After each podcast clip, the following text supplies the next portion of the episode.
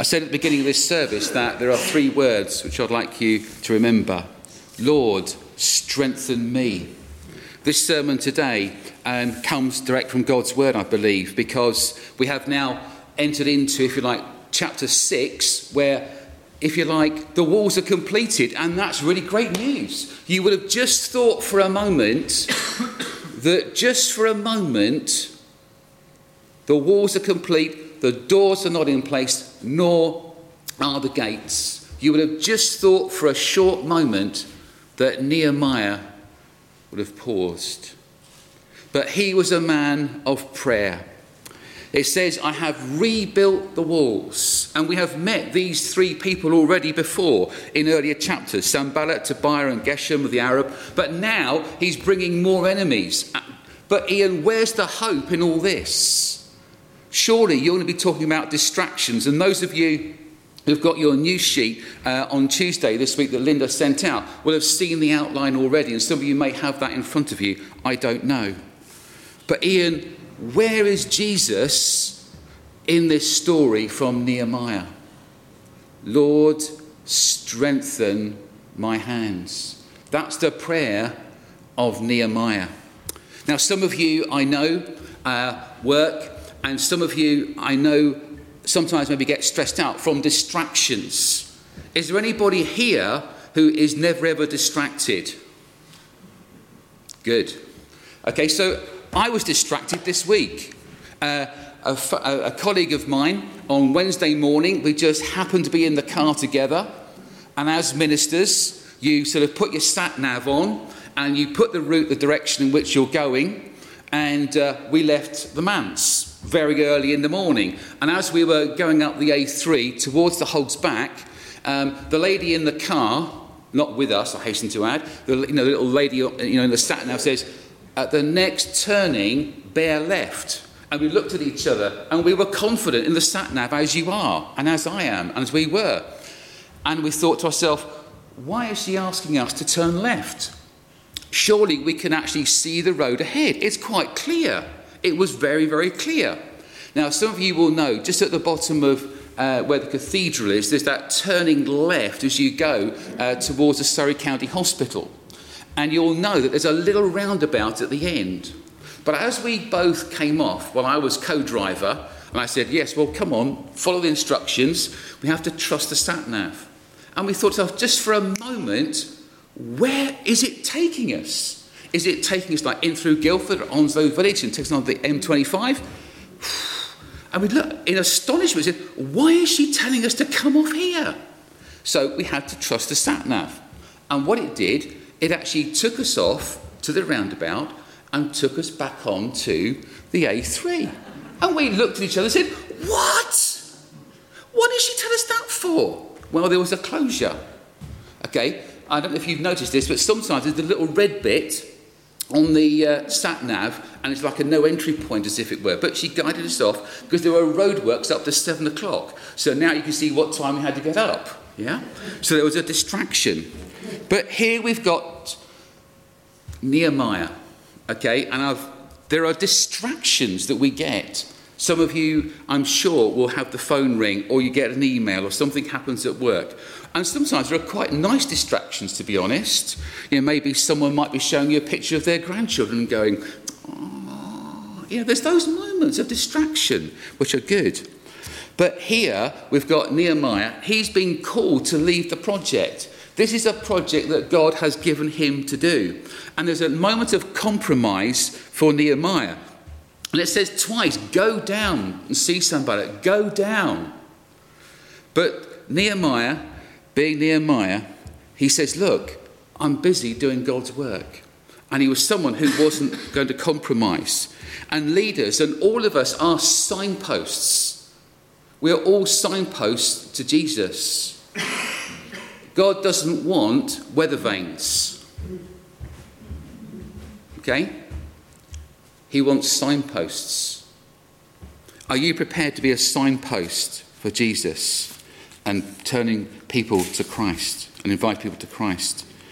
The second point I want to make this morning is slander. And you might say, well, Ian, where did you get that from in these verses? Well, we've now got Sanballat, interestingly here, giving an aide, an open letter to take, okay, and it says, it is reported to the nations. Now, I don't know about you, but going back in history, when letters were sent, there was a seal placed on a letter.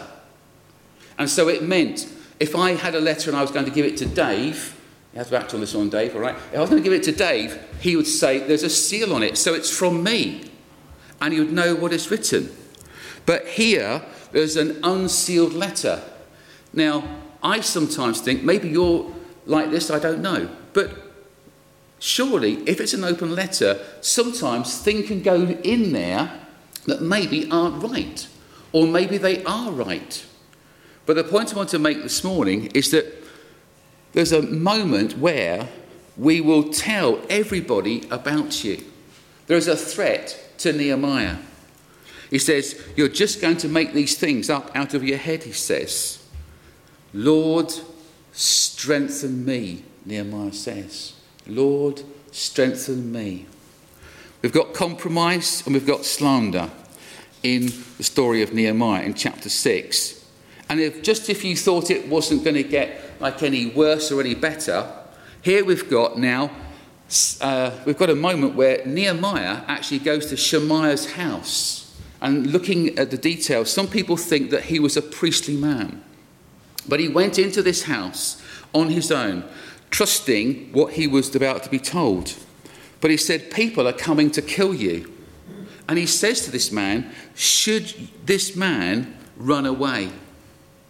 But Sanballat, we discover, hired the man to say to him that men are coming to kill you. And again, as Diane read out from the Bible, it said that he would be discredited.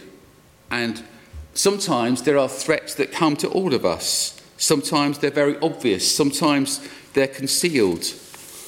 But Ian, now as you come towards the end and looking at the final point, you could, just as I started off by the sermon saying today to you, you would have thought that Nehemiah, as he had completed this project, as we now come towards the end of Nehemiah 6, you would have just thought for a moment that in actual fact he could have started another project. But there's always going to be things that are going to happen. And we know that Nehemiah prayed to his God, the same God that we believe in, Yahweh. And I want to point you this morning to saying, Lord, will you strengthen me in this reflective service? Lord, will you please come and visit me? Will you please draw me to yourself? I want to give you a clear signpost this morning. And I was reading 2 Corinthians chapter 12 and verse 9. My grace is sufficient for you. For my power is made perfect in weakness. I want to read it to you again. My grace. We all can receive God's grace. He is the all sufficient one for you. My power is made perfect in weakness. I want to point you this morning to Nehemiah, who prayed for strength. Maybe some of us today are saying, Lord, I need strength from you. Whatever you're facing, whether it's a small distraction or a big one, John and Veronica um, are going to be available here at the end of the service. If you would like prayer with them, then I invite you to come forward. Lord, give me strength. And this reflective service this morning, in a few moments, we're going to be singing a very famous chorus, which some of you will know Be still, for the presence of the Lord, the Holy One, is here. And as Dave and the group will be singing it to us, or will be joining in, I'm going to invite us to have a, a few moments of quietness in the presence of God as we just come to Him afresh. And I'm going to be putting up onto the screen, well, I'll rephrase that. Lorraine's going to be putting up onto the screen, I hope, Psalm 1. It's the gateway to all the Psalms. Where do we begin? We always begin with Jesus Christ, our Lord, with his amazing grace, because he is the one who gives us life and life eternal.